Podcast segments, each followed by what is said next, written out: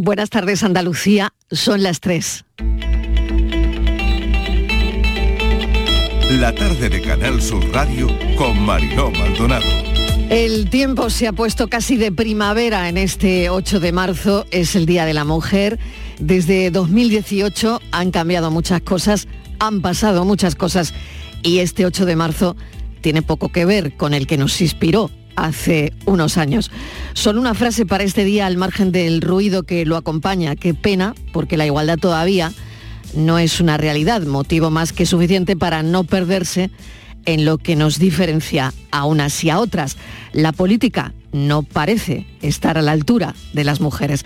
Ahí siguen la brecha salarial, los techos de cristal, los suelos pegajosos, la trata, mujeres que se pierden con sus hijos en el mar, mujeres silenciadas cuya voluntad en algunos países les es arrebatada, mujeres violadas de guerra, aquí cerca, en Ucrania, mujeres sin voz, las asesinadas por violencia machista. Esto forma parte de una realidad que contamos todos los días, realidad que queremos cambiar para nuestras hijas, porque muchas, a pesar de todo, hemos querido ser madre, otras no quieren serlo y lo tienen que explicar.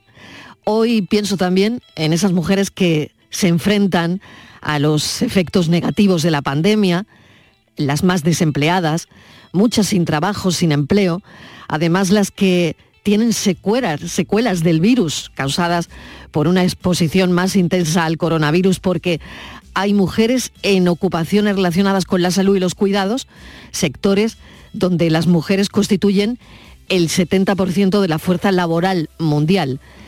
Así que hay muchas mujeres con COVID persistente todavía. Ojalá fuese hoy un día de celebración para todas las mujeres y hombres de este país, pero todavía no lo es del todo. Bienvenidos a la tarde.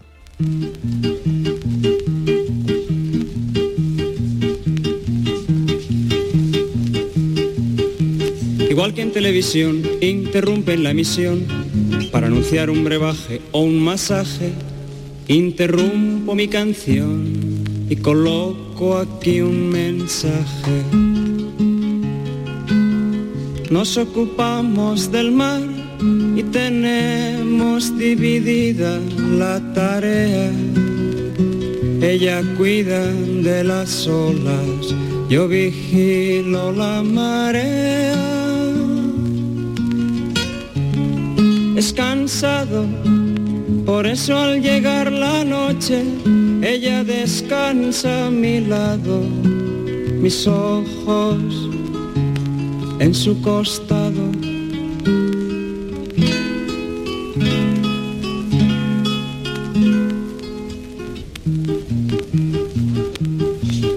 No habrá parecido mal, ya que no fue comercial, y es cosa que se agradece, me parece. En este mundo infernal, do quien no compra perece. También cuidamos la tierra y también con el trabajo dividido. Yo troncos, frutos y flores, ella riega lo escondido. Es cansado, por eso al llegar la noche, ella descansa a mi lado, mis manos en su costado.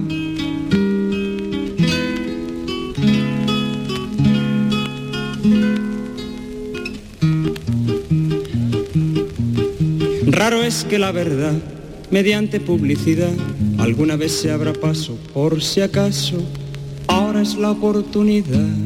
Cuando el público hace caso.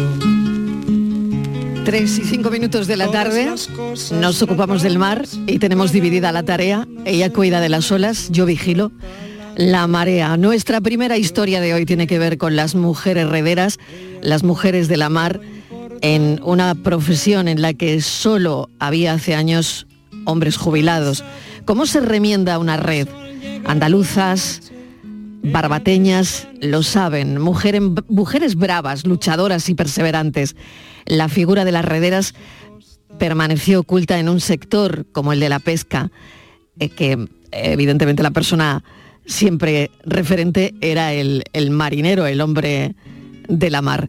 Javier Moreno, bienvenido, buenas tardes. Hola Mariló, buenas tardes y con permiso del ruido político, muchas felicidades a ti y al resto de compañeras del programa, por supuestísimo. Y también muchísimas gracias, Javier, igualmente debería decir yo. No, por supuesto, y también a estas mujeres que nos traen esta historia hoy, 12 mujeres de Barbate, Mariló, que están confeccionando con restos de redes pesqueras unas bolsas que se utilizan después para recoger residuos en el mar. Decías tú, una labor de hombres, ¿verdad? ¿Cuántas veces hemos visto en los puertos de Andalucía esos hombres sentados en esos montones de redes cosiendo y tejiendo, confeccionando redes? Pues este proyecto Libera está dando muy buenos resultados. En este momento atienden incluso un nuevo pedido de 300 bolsas que confeccionan con las redes desechadas de los barcos. Como si de patronaje se tratara, cortan en cuadros la parte aprovechable, zurcen los rotos teniendo en cuenta el mallaje, donde los buzos de Oceánidas, una organización, recogen plásticos, latas y vidrio que después se recicla. Sinergia total entre unas manos y otras, manos en tierra, manos en la mar, basada en ese novedoso término, basuraleza, ya que la concienciación medioambiental no funciona del todo, al menos que se recicle todo lo posible en Barbate. Y lo hacen mujeres barbateñas, mujeres bravas, luchadoras, perseverantes, como Manoli Vélez, presidenta y fundadora de la Asociación de Mujeres Rederas de Barbate. Bienvenida al programa. Gracias por acompañarnos en un día como hoy, Manoli. Hola, ¿qué tal? Buenas tardes, Mariló. Muchísimas gracias por estar hoy con nosotros, pero vamos a hablar de esto, ¿no? Bueno, yo quería empezar preguntándote cómo se remienda una red, que esto, como hemos contado antes, los profesionales eran los hombres de la mar jubilados, antes, ¿no? Bueno, antes eran los rederos, el mismo marinero también remendaba la red. Sí. También trabajaba la gente en tierra, que son los que siempre se le ha dicho aquí en Barbate, los chaboleros. Entonces ellos se dedican, cuando venga el barco, ya van diciendo ellos por radio, diciendo, la avería es gorda, significa que traen una avería bastante grande. Entonces ya están preparados, sacan la red, van apartando lo que son boquetes y ya se liaban a la costura. ¿Qué pasa? Que hoy en día, en el siglo que estamos, no hay rederos, los rederos que quedan son jubilados. Claro, esa es un poco la historia, ¿no? Sí. Entonces, claro, si hay demanda de hacer de reparaciones de redes, pues claro, ahí el único que está activo es Rafael Pico, ¿no?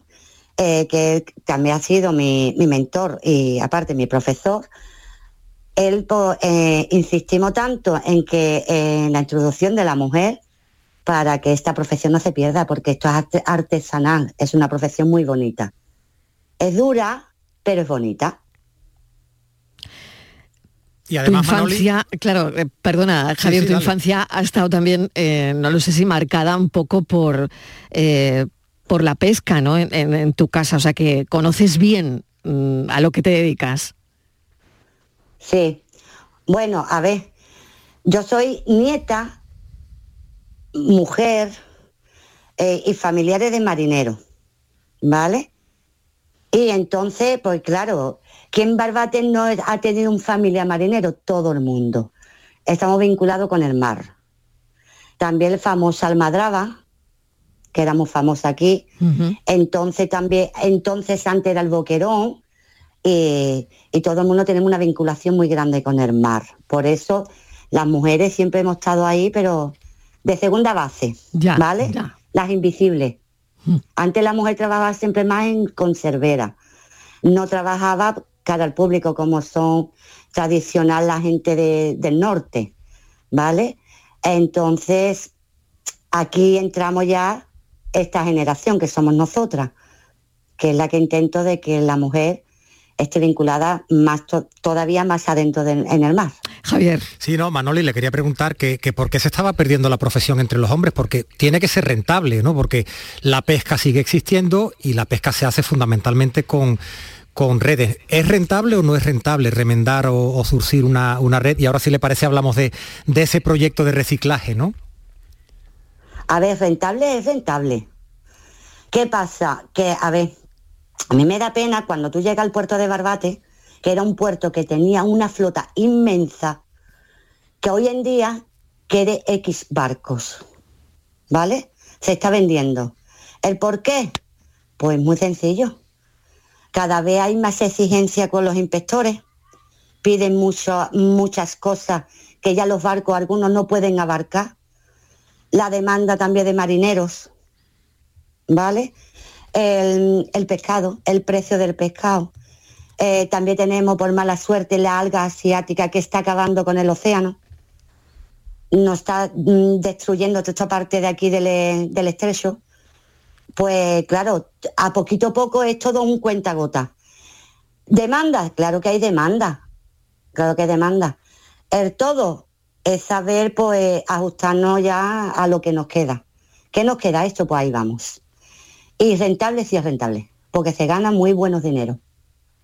Y en este proyecto que están haciendo ahora, este proyecto de reciclaje, no sé si también esperan hay un rendimiento económico, de acuerdo con esta organización, con Oceánidas, porque están aprovechando redes que estaban ya en desuso, ¿no? Para hacer estas bolsas con las que limpiar los fondos marinos. Claro, porque nosotros nos dedicamos también a la sostenibilidad del medio ambiente. Entonces, todas las redes que los barcos nos utilizan, eso va a un contenedor. Muchas veces incluso se ha perdido en la mar, ¿sabes? Entonces yo esas redes las pido. Yo me voy a los salones, a los locales de los patrones, de los dueños, y les voy pidiendo redes. Entonces las cojo y me las traigo. Me llego a mi asociación, que yo también estoy en la sede allí en el puerto, estoy al lado de ellos.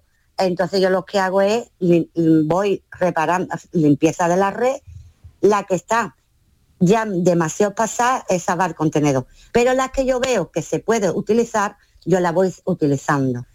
Y ahí entra lo que es el reciclaje de las bolsas. Qué interesante todo esto, Manoli. Voy a introducir en la conversación a Javier Lagoa, que es director del Departamento de Oceánidas. Javier, bienvenido. Sí. Gracias por acompañarnos. Hola, buenas tardes. Bueno, cuéntenos, Javier, este proyecto Oceánidas, que parece ambicioso, aquí unimos dos cosas. Por un lado, a las mujeres rederas y a la asociación, porque bueno, pues tienen además esta función de preservar nuestro ecosistema. Sí. Mira, Oceánidas realmente es la ONG, la iniciativa es la Red de Vigilantes Marinos. Uh-huh. Y efectivamente sí, es bastante ambicioso, porque además de incluir esta parte de las mujeres rederas, que tenemos un antecedente cuando empezamos con este asunto en el País Vasco, de las mujeres que empezaban a hacer las redes para nosotros allí, las bolsas, que a posteriori, bueno, pues consiguieron salir adelante, encontrar otras salidas a través de la administración local, y ahora mismo pues estamos con Manoli, con Barbate, pues dándole un poquito de continuidad, ayudando también un poquito a la visibilidad de un oficio artesanal. Esto solo es un granito de arena dentro de la red de vigilantes marinos, porque abarca mucho más. Por supuesto, abarca las conocidas limpiezas de playa, donde uh-huh. Las imágenes que todos habremos visto de buceadores sacando basura de leza, como decimos ahora mismo, de los fondos, y que implica no solo la propia limpieza que se ve, sino la adquisición de unos datos para su posterior análisis, lo cual también es ciencia ciudadana, otro puntito que tenemos ahí. Además, también tenemos un acuerdo con Pescanova, para que por cada kilo de basuraleza que sacamos, Pescanova done un kilo de alimento a la Federación Española de Bancos de Alimentos. Así que efectivamente es un proyecto grande. De entrada veo que están cubriendo tres objetivos: el ecológico, también el de las mujeres rederas, de alguna forma, hacerlas más visibles, que esto me parece muy interesante, ¿no? Y también el hecho de, bueno, pues que esto repercuta en la sociedad también como algo interesante e importante, ¿no? Y creo, Javier, que todo esto, bueno, pues no habrá salido ayer, ¿no? Quiero decir que esto lo habrán tenido que estar pensando durante algún tiempo hasta que se ha hecho realidad. Bueno, esto realmente nace en el 2013, o sea, no lleva poquito tiempo. Lleva mucho tiempo, llevamos realizadas muchísimas limpiezas. Hay que decir que el proyecto no solamente es de Oceánidas, es importante mencionar que aquí hay unos colaboradores, ¿no? unos promotores, como quien dice, que es el proyecto Libera, de SEO/BirdLife y Ecoembes, que son sumamente importantes para nosotros, ¿no? Que apoyan todo esto. Realmente el proyecto nació pues siendo bastante más pequeño de lo que es actualmente, y desde 2013 hasta la actualidad ha ido creciendo. No solo estamos en España, estamos en Colombia, en Brasil, en México, en Perú, Marruecos, Cabo Verde. Javier, ¿qué tal? Buenas tardes. ¿Por qué da la impresión de que siempre que hablamos de limpieza de los mares vemos imágenes de, pues no sé, de voluntarios, de organizaciones sociales, de, en este caso, sí, de Oceánidas, de alianzas con en este caso, con unas mujeres que están, pues digamos que reinventándose, recuperando una tradición? ¿No hay también iniciativas por parte de las administraciones? Quizás esta pregunta la resolvería mejor alguien de la administración, del FESIF, por ejemplo, podría ser, o de una universidad. Yo sé que ellos realizan sus investigaciones, pero sus proyectos difieren de los proyectos que hacemos, por ejemplo, la ONG Oceánidas, ya que ellos se centran principalmente en analítica de datos para buscar las soluciones, ¿no? o valorar los daños generados. Al final, el caso nuestro, la ONG Oceánidas, estamos ahí para... Tenemos, como quien dice, nuestro huequecito, ¿no? Cubrir algunas cositas que la administración, por la razón que fuere, no llega a cubrir, sobre todo involucrando a las poblaciones locales, ¿no? Es súper importante cuando queremos proteger, en este caso estamos hablando de los mares y los océanos, ¿no? Pero podemos decir el medio ambiente. Es sumamente importante involucrar a las poblaciones locales, sacar a la luz la cultura de cada localidad. Si todo lo podemos ir metiendo en el mismo proyecto, como hacemos aquí, es ideal. Es difícil, creo yo, para una administración poder hacer algo así, ¿no? Al final lo necesario es una acción colaborativa por parte del ciudadano. ¿Y qué sale del mar en estas limpiezas, Javier? No sé si tienen, además del proyecto en Barbate, pues también, digamos que se concentran en limpiar esta parte de la costa de Cádiz, de Andalucía. ¿Plásticos? ¿Qué es lo que más está contaminando la mano del hombre en los mares? Que sea lo más visible o lo que ustedes sacan de ahí. Evidentemente, la palabra plástico directamente pues ya engloba a la gran parte de los residuos que podemos sacar del mar, entre otras cosas por su resistencia, ¿no? por lo que dura. El textil también es un problema sumamente importante que podemos observar en nuestras limpiezas.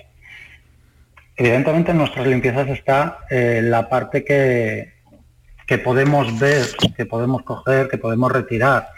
Y como digo, mayormente son plásticos o derivados, ¿no? y textiles. Pues Javier Lagoa, muchísimas gracias por habernos atendido, es director del Departamento de Oceánidas, que está cubriendo además, bueno, pues un montón de cosas con este proyecto, y le queremos agradecer a Manoli Vélez, presidenta y fundadora de la Asociación de Mujeres Rederas de Barbate, que nos haya atendido. Manoli, ¿cuántas mujeres rederas hay? Ahora mismo somos 12. 12, bueno, con idea de ser alguna más. Sí, claro, las focas están abiertas. Bueno, también le damos oportunidades al hombre, ¿vale? Bien, esto es interesante. ¿Qué se necesita, Manoli, para entrar a formar parte de esta fundación, de esta asociación? ¿Qué necesitas saber? No. ¿Qué conocimientos tienes que tener? No, ninguno. El conocimiento se lo damos nosotros. Muy bien. El todo es tener motivación. Que con ganas de seguir con este proyecto para adelante.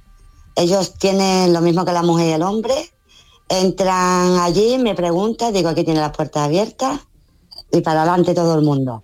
Coger vuestras agujas y empezar, lo primero que se rellena son las agujas. Hay que empezar por ahí, hay que empezar por ahí. Claro, lo primero. Muy bien. Manoli Vélez, muchísimas gracias. Un saludo, feliz día. Igualmente, feliz día a todas las mujeres. 3:20. Este es nuestro pequeño escenario. Es nuestra obra de teatro. Nosotros somos los actores. Escribimos el guión y lo representamos.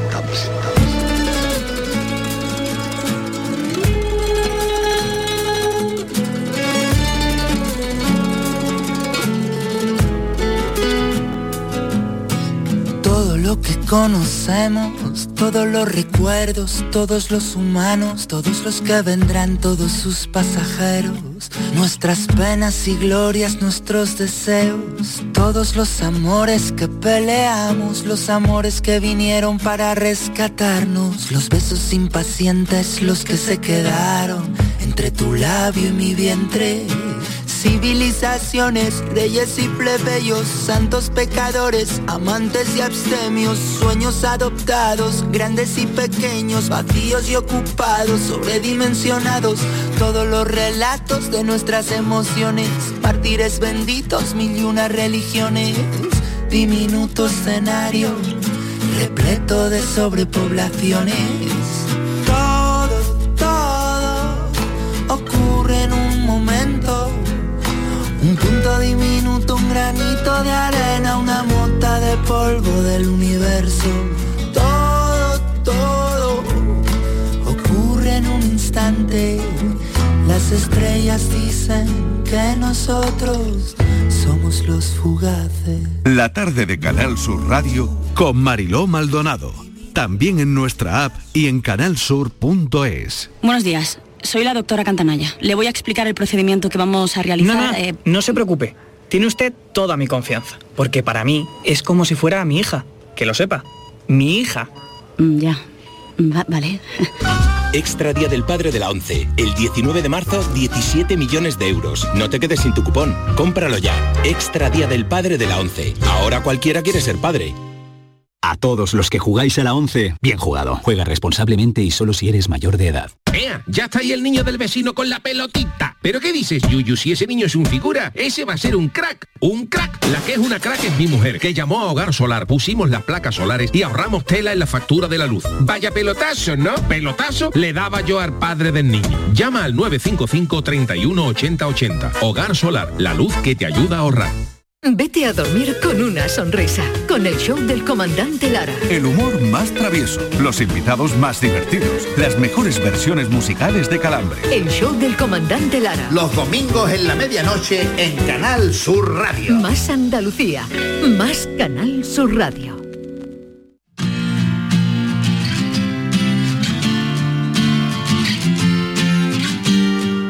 La tarde de Canal Sur Radio con Mariló Maldonado.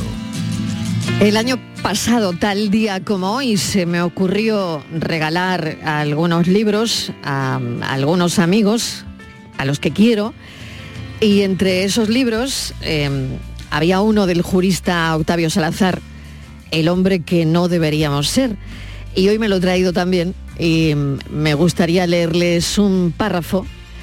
A pesar de todas las transformaciones y conquistas, vivimos en una sociedad en la que continuamos reproduciendo roles y estereotipos, comportamientos machistas y situaciones injustas para las mujeres.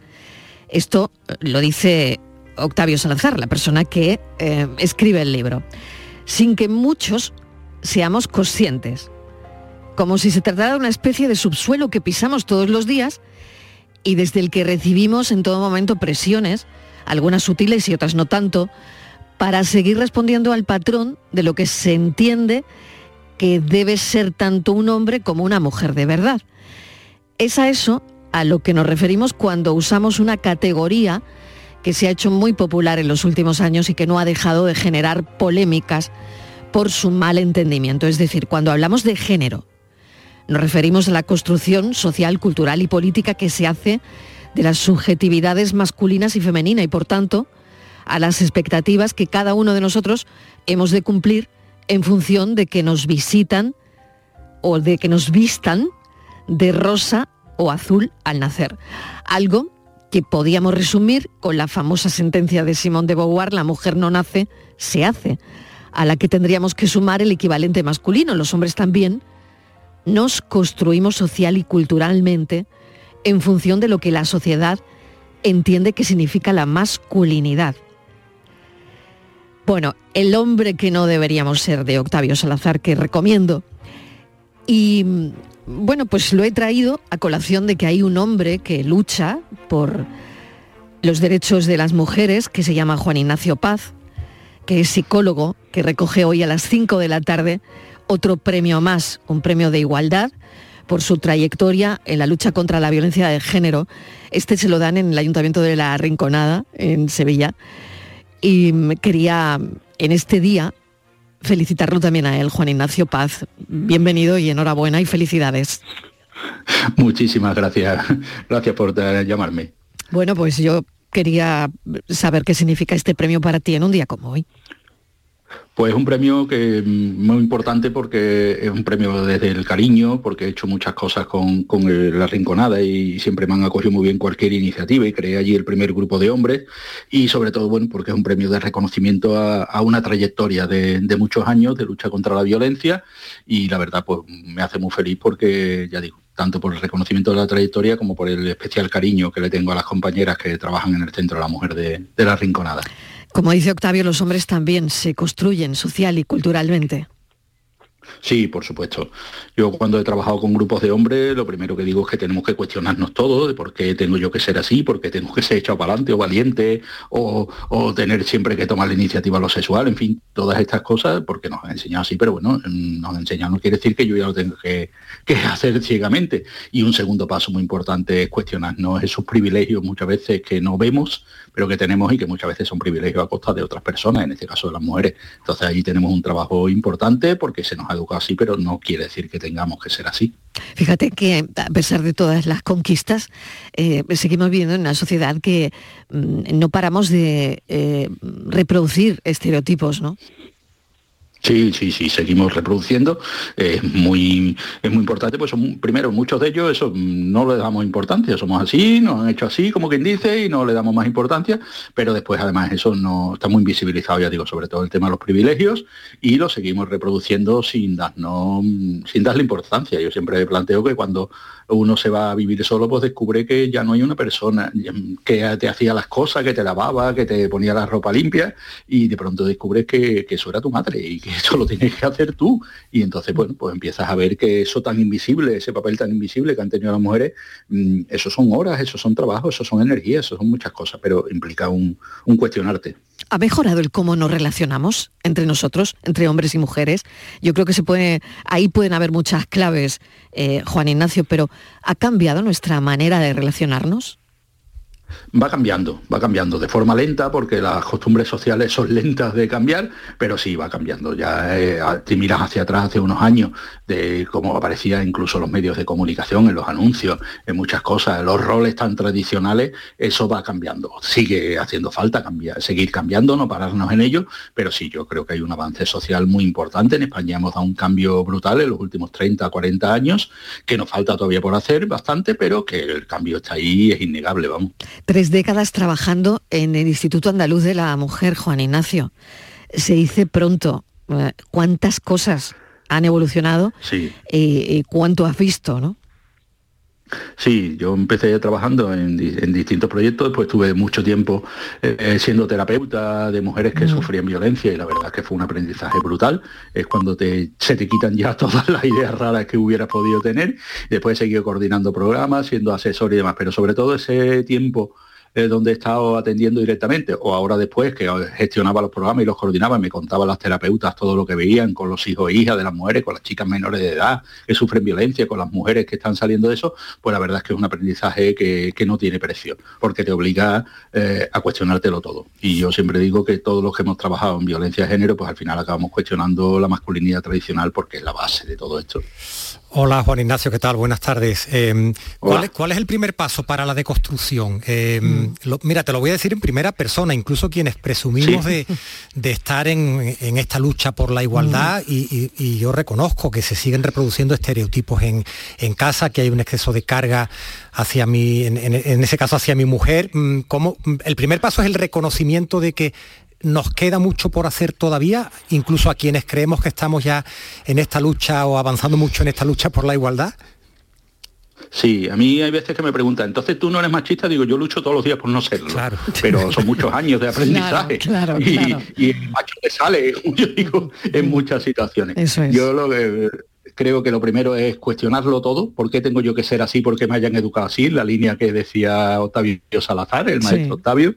El cuestionarnos esos privilegios, ¿por qué? Oye, ¿qué pasa? Porque muchas veces es un privilegio que yo tenga y otra gente no tenga, que ya es un problema, sino que yo tengo ese privilegio a costa de otras personas, lo que llamamos los privilegios odiosos. Si yo no valgo, solo recae a otras personas. Entonces hay que cuestionarnos todo eso. Y que esto es un cambio permanente y que si te descuidas te vienes atrás. Entonces hay que empezar por eso, por decir, no, esto no está hecho, estoy haciéndolo, estoy en construcción. Y tú tienes una cifra, un porcentaje de en la sociedad, ¿quiénes están en esto? Y quiénes, hablo de los hombres, de nosotros los hombres, ¿no? De quiénes están en este reconocimiento de que todavía queda por hacer y estamos o están por la labor, y quiénes no. ¿Todavía hay mucha resistencia? Sí. Luis Bonino hablaba hace años de un 10% de gente, un 15% podríamos decir ahora, porque se está armando la resistencia, de gente que eran contrarias a la igualdad, entre un 5 y un 10 de hombres, y ya puede ir subiendo quizás al 15%, porque los datos de Bonino son antiguos, que él estimaba de gente que están a favor de la igualdad. El problema son el otro montón de gente que está en medio, que consideran como que la igualdad no va con ellos, que es el problema que hemos tenido siempre. La igualdad es una cosa de mujeres, la lucha por una sociedad más igualitaria es una cosa de mujeres, y a mí no me afecta, y no me afecta hasta que no me afecta en lo íntimo, porque eso también lo decía Luis Bonino, el núcleo de la desigualdad está en lo doméstico. Cuando hay que hacer cambios, yo puedo ser muy, por ejemplo, con la ley que ha sacado el gobierno, estar a favor de la paridad en las listas electorales, en los consejos de empresas, porque a mí no me afecta. Ahora, espérate, cuando eso llega a casa y yo tengo ya que quitar mi privilegio y asumir cosas, esto es otra cosa, ¿sabes? Entonces puede haber más resistencia. Pero yo creo que el gran problema es ese, la enorme masa de hombres que hay, que consideran como que esto no tiene nada que ver con ellos. Y eso sí es un problema grave. Qué interesante esta conversación. Estaba escuchando las preguntas acertadísimas de Javier y las respuestas de Juan Ignacio, y me estaba encantando la conversación que teníais los dos. Sí. Sinceramente, ojalá esto pase mucho más, ¿no? Y no solo el 8 de marzo, ¿no? Bueno, sí. Quiero aprovechar, Juan Ignacio, porque tenemos una noticia encima de la mesa escalofriante. Es la agresión sexual en grupo, presuntamente a una niña de 11 años, en los lavabos de un centro comercial en Badalona. Parece que ocurrió en noviembre, pero lo ha dicho ahora ella. En fin, imagínate cuando nos tenemos que desayunar con este tipo de historias entre menores, porque 3 de los sospechosos tienen menos de 14 años. Sí, está siendo un problema grave y yo creo que ahí tenemos un problema social que no hemos querido ver hace tiempo. Es que no estamos, yo siempre digo que es que no estamos haciendo una educación sexual válida. En algunos sitios que se hace educación sexual, con honrosas excepciones, se hace en algunos sitios estupendo, pero la educación sexual que hacemos no está sirviendo.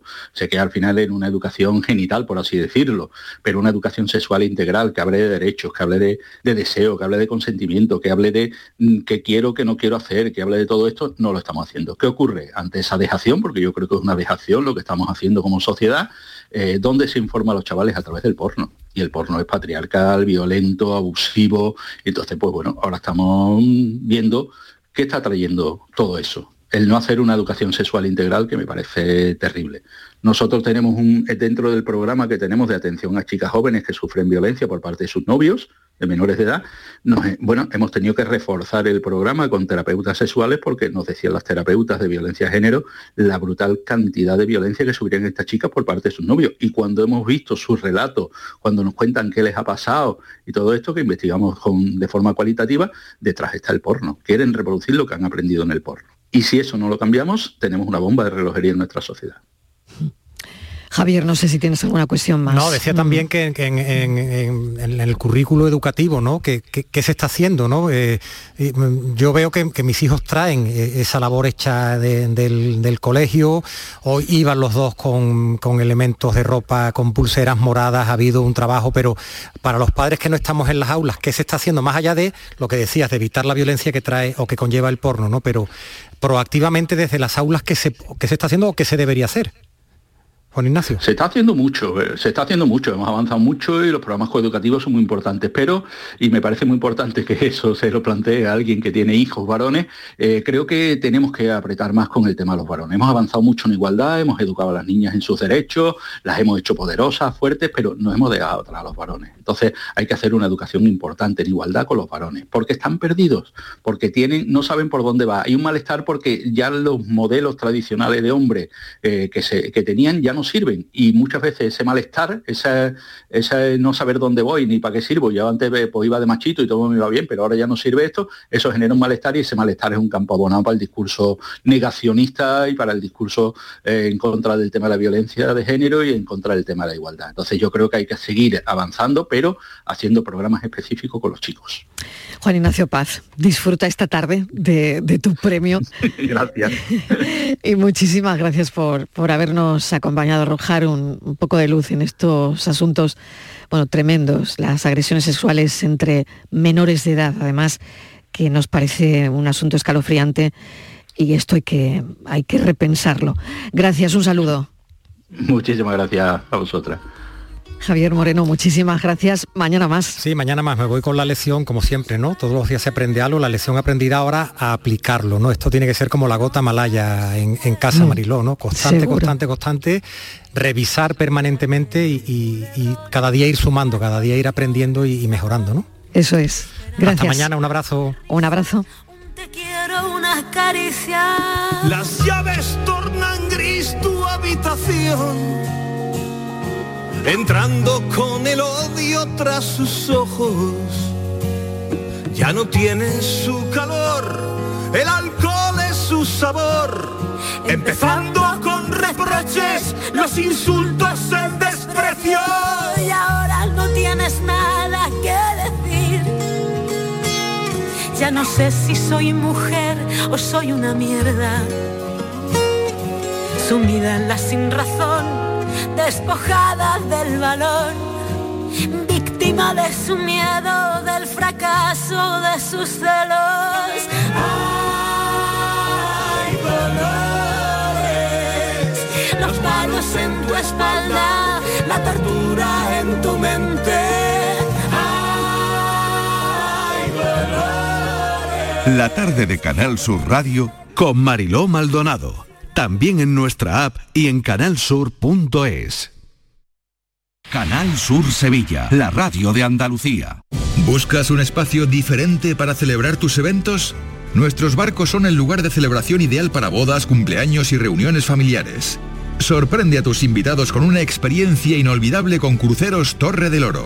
Más información en el 954 561 692 o en crucerosensevilla.com. Bienvenidos a Sacaba. 1000 metros de electrodomésticos con primeras marcas. Grupos Whirlpool, Bosch y Electrolux. Frigoríficos, lavadoras, hornos, vitros. ¿Quieres más? Aires acondicionados, aspiradoras, pequeños electrodomésticos. Y financiamos en 12 o 20 meses sin intereses. Solo tú y Sacaba. Tu tienda de electrodomésticos en el Polígono Store en calle Nivel 23. Ven a ver nuestra exposición y sus 25 años de experiencia. Sacaba. Se acerca el tiempo de salir a la calle, de disfrutar del sol, del aire, de sonreír, de vivir la primavera. ¿Y tú? ¿Podrás sonreír? Ven a The Implant y prepara tu sonrisa para la primavera. Además, este mes, primera visita y prueba radiológica totalmente gratuitas. www.theimplant.com y vive la primavera. Soy José Guerrero Yuyu. El 18 de marzo, a las 10 de la noche, en el Auditorio Nissan Cartuja, se celebrará la apertura del primer Festival de Comedia de Andalucía, donde realizarán un homenaje a mi trayectoria. Estaré acompañado de mis compañeros Javi Aguilera, Polifacético y Angelillo, Jorge Perrichi y Jesús Piña. Compra tus entradas en auditorionissancartuja.com. Esta semana celebramos el 8 de marzo, Día Internacional de la Mujer, en una tierra llena de futuro. De mujeres con nombre propio. ¿Quién ha visto a una mujer trabajando en una reforma, trabajando en una obra? Es muy difícil, es muy complicado. En las hay, está extremadamente masculinizado y esto provoca que las mujeres no lo consideren como una oportunidad laboral. Yo creo que es un momento para que todas las personas, especialmente mujeres, puedan acceder a esta oportunidad y vayan desapareciendo las desigualdades que existen en este sector. Canal Sur Radio, con el Día Internacional de la Mujer. En Canal Sur Radio, por tu salud, responde siempre a tus dudas. Las alergias empiezan a dar la cara y también afectan a nuestros ojos. Hoy vamos a hablar de cómo prevenir los efectos primaverales y otras incidencias oculares con la doctora Margarita Cabanás y, naturalmente, con tus dudas y preguntas en directo. Envíanos tus consultas desde ya en una nota de voz al 616 135 135. Por tu salud, desde las 6 de la tarde con Enrique Jesús Moreno. Más Andalucía, más Canal Sur Radio. La tarde de Canal Sur Radio con Mariló Maldonado. Estos son nuestros teléfonos: 95 1039 105 y 95 1039 16. Momento para Andalucía Pregunta, los teléfonos del programa desde ya abiertos: 670-94-30-15, 670-940-200. Hoy saludamos a uno de nuestros abogados, Rafael del Olmo, administrador de fincas de Roda Administraciones. Rafa, bienvenido, ¿qué tal? Muy buenas tardes, muy bien. Adelante, Estíbaliz Martínez. Hola, mesa de redacción, buenas ¿qué tal? Tardes. Vamos a empezar con una pregunta muy sencilla. Muy bien. Porque... a pesar de que las hipotecas se están poniendo muy caras, y es verdad que se están vendiendo viviendas. Y entonces es muy importante saber si cuando uno se va a comprar un piso, en esa comunidad de vecinos a la que va a formar parte, tiene deudas la propia comunidad. Y quería preguntarle a Rafael del Olmo si hay algún tipo de certificado, algo que permita saber si sobre un inmueble existen deudas en la comunidad de propietarios. Claro, este es un tema interesantísimo, Estíbaliz, y que además muchas veces nos resulta difícil de explicar por otro motivo ajeno al propio certificado en sí. Pero sí, la ley de propiedad horizontal establece que el comprador de un inmueble, sea un local, sea un trastero, sea un piso, tiene derecho a solicitar del vendedor un certificado con la firma del secretario administrador, incluso dice la ley que con el visto bueno del presidente, lo cual en muchos casos no se cumple, porque quien sabe realmente la contabilidad de una comunidad y quiénes son los propietarios que adeudan cuotas es el administrador, no el presidente. Bueno, pues sí, este certificado se establece en la ley de propiedad horizontal a partir del año 1999 y hay que decir que el comprador tiene derecho a exigir ese certificado. Pero también es verdad, ese famoso dicho que echa la ley, echa la trampa, que el comprador puede eximir al vendedor de la entrega de ese certificado, y de esa circunstancia en la que la confianza del comprador en el vendedor genera algún tipo de problema, pues porque confían que quien le manifiesta esto es eso, una persona que puede confiar, que puede creer que lo que le dice, y luego resulta que con lo que se encuentra es una cosa completamente distinta, es decir, con deudas del piso. Es absolutamente recomendable que el comprador pida ese certificado, que el vendedor se lo aporte, y hay que decir que los colegios de administradores de fincas de España mantienen un convenio con el Consejo General de Notarios, en virtud del cual existe un protocolo de rápida gestión, en donde a través de un SMS o de un correo electrónico se solicita al administrador de fincas colegiado, eso sí, administrador de fincas colegiado, ese certificado. Nuestras firmas están adveradas en todas las notarías de España, o sea, se puede solicitar el certificado, aunque compres un piso en Málaga, en cualquier notaría de Sevilla, y eso facilita muchísimo la gestión. También hay que decir que el certificado es un servicio de carácter exclusivo para el propietario, no un servicio para la comunidad, y que es objeto, tiene que ser objeto de una minuta aparte. Cobramos a la persona que lo solicite una cantidad, que tampoco es una cantidad exorbitante, estamos hablando de 60, 70 euros o algo parecido, y es un instrumento que garantiza la seguridad jurídica en la transmisión en orden a acreditar la situación de impago o no de las cuotas de ese piso. Pues muy bien. Vamos con otra consulta. Adelante, vamos con otra consulta. Voy a recordar el teléfono del programa. Estos son nuestros teléfonos: 95 1039 105 y 95 1039 16. Si tienen un problema en su comunidad de vecinos, este es el momento. 670 94 30 15, 670 940 200. Estivaliz. Pues vamos, una consulta que nos llega de Sevilla, de María Ángeles. Dice: mi comunidad de vecinos tiene una forma de U y en el interior tenemos un patio. En este patio tenemos columpios, tenemos bancos y tenemos alguna farola. Mi casa es una planta baja y la ventana de mi habitación da a este patio. El problema es que los niños juegan en el patio a fútbol, utilizan mi ventana como portería y os podéis imaginar que recibo pelotazos continuamente y tengo las persianas destrozadas. He hablado con los padres y bueno, lo peor es que los padres dicen que es algo normal. Dice, son niños y los niños tienen que jugar. Estoy desesperada, ¿qué puedo hacer? Este es un problema de civismo, este es un problema de educación, este es un problema de convivencia. Y si no se intensifican esos tres conceptos en la vida de la comunidad, va a ser de imposible resolución. Es verdad que podemos recurrir a un juez para que el juez tome medidas, es verdad que podemos también reclamar los daños que se nos estén causando, e incluso una indemnización por los perjuicios, pero evidentemente ese es un camino difícil, es un camino muchas veces infructuoso y sobre todo costoso y que genera muchas más tensiones.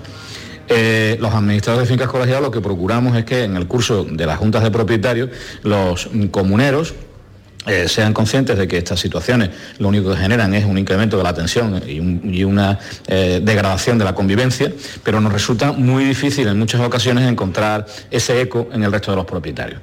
Ya digo, he empezado diciendo que sí, que hay recursos judiciales para intentar resolver la situación, pero que solamente se resuelven efectivamente cuando hay una mentalización de los propietarios, cuando los padres cuidan de que sus hijos no hagan este tipo de actuaciones. No se puede decir que es normal que los niños destrocen la fachada de nadie o que a base de balonazos interrumpen el descanso de los vecinos, y bueno, habrá que intentar hacer compatible el ocio y el deporte de los niños con el descanso y la intimidad de las personas.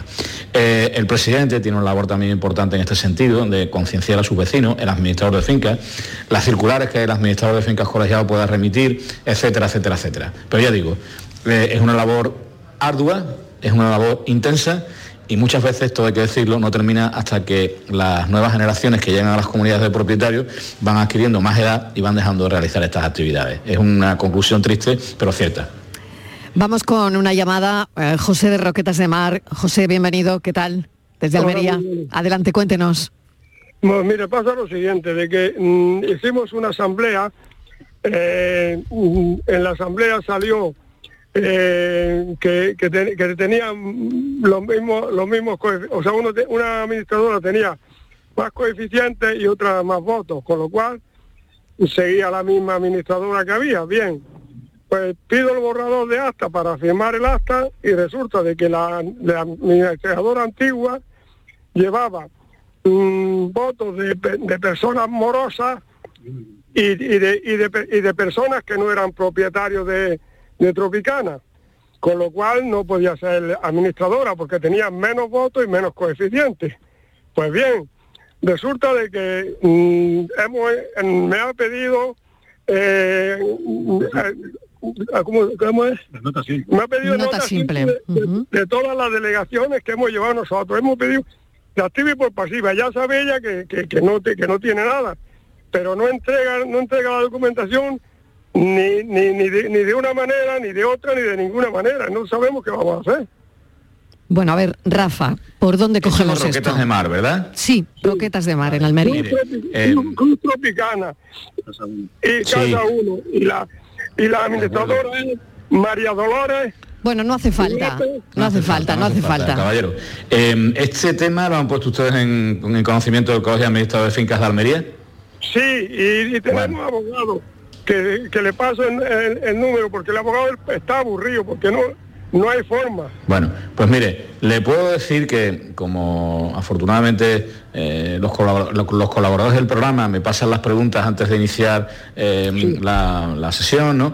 Bueno, pues yo he entrado en contacto con el presidente del Colegio de Administradores de Fincas de Almería. Le he mostrado mi preocupación por este asunto y lógicamente él también me ha mostrado la suya.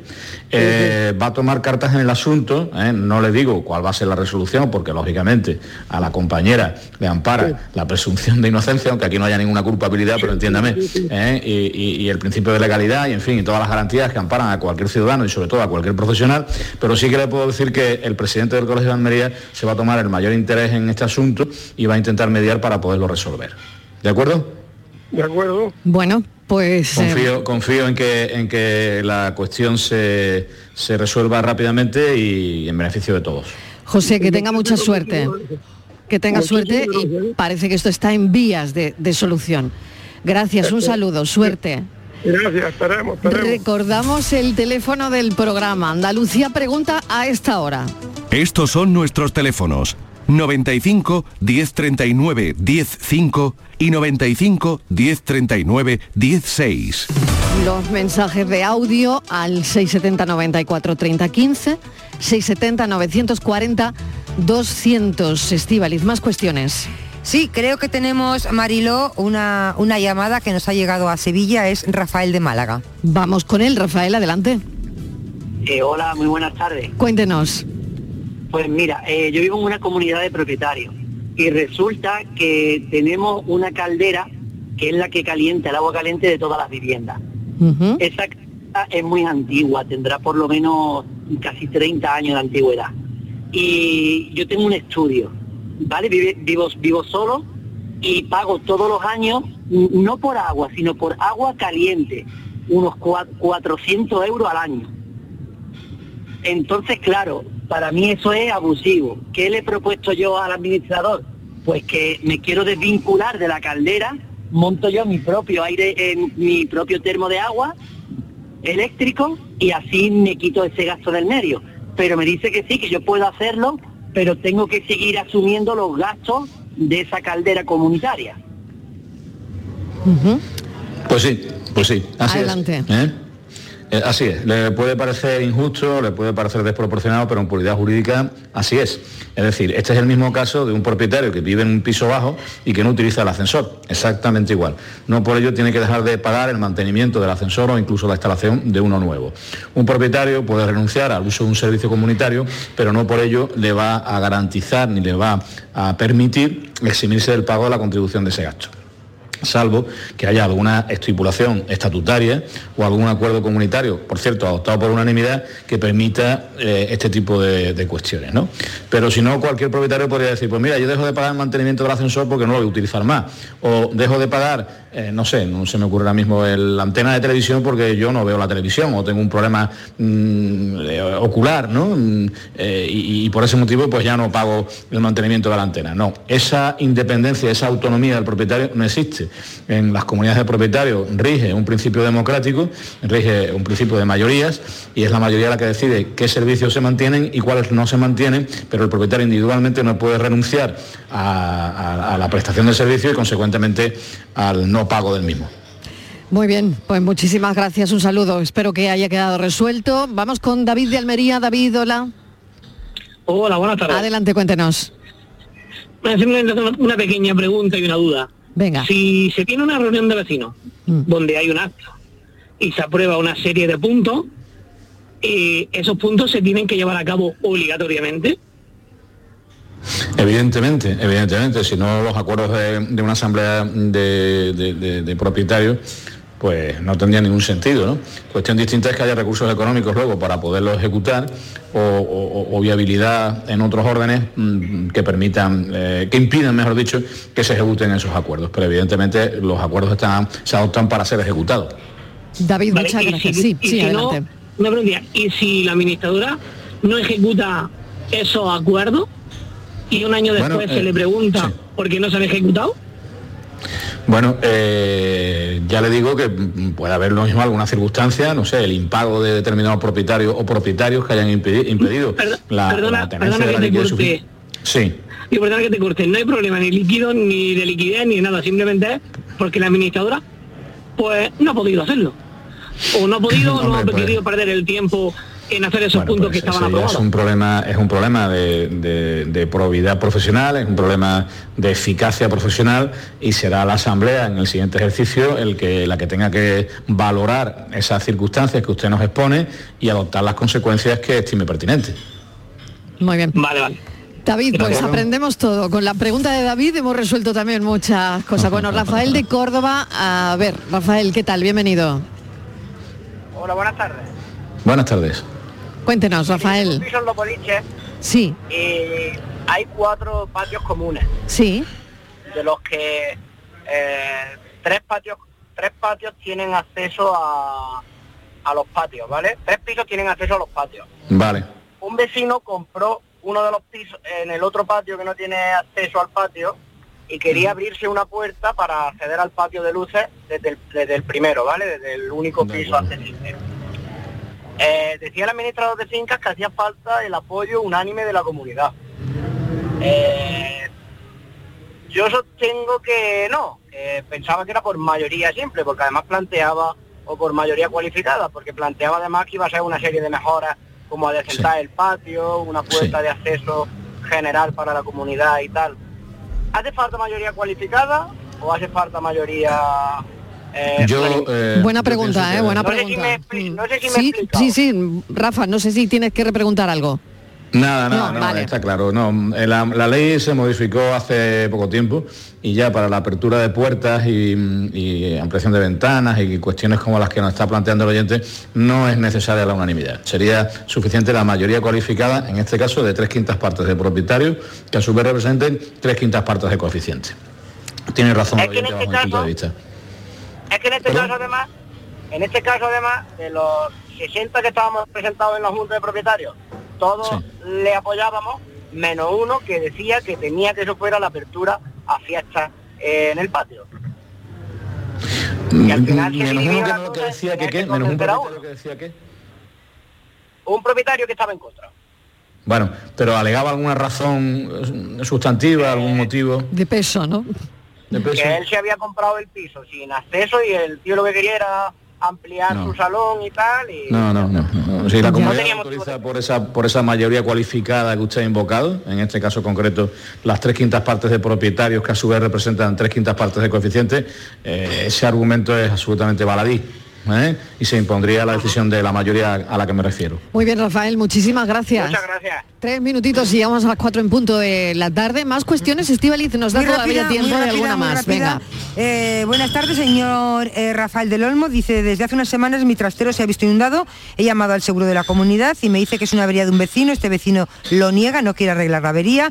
He llamado a mi seguro particular y me dice lo mismo, y el vecino en cuestión también se niega a arreglar la avería. He llamado a la policía. La policía ha venido, ha hablado con él y ha dicho que van a cortar el agua 24 horas. Efectivamente ha dejado de caer agua en los trasteros, pero ha vuelto a dar el agua y volvemos otra vez a estar como al principio, todo inundado. ¿Qué puedo hacer? Estoy desesperado. Miguel de Granada.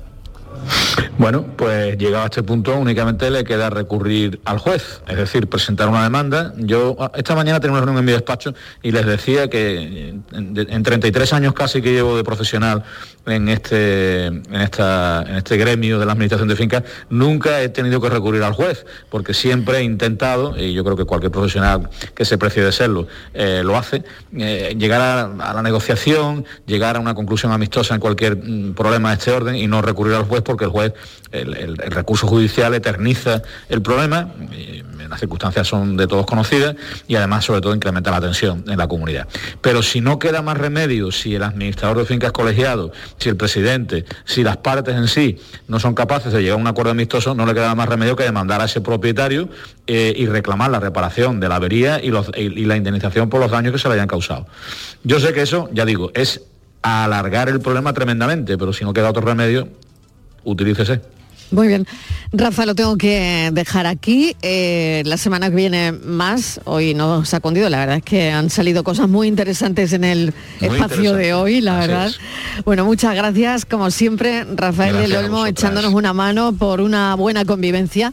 Y siempre eso es interesante. Gracias. Y recogiendo todas las preguntas de los oyentes, todas las cuestiones que importan, como siempre, Estíbaliz Martínez. Oye, que nos escuchamos en un minuto. Venga, hasta ahora.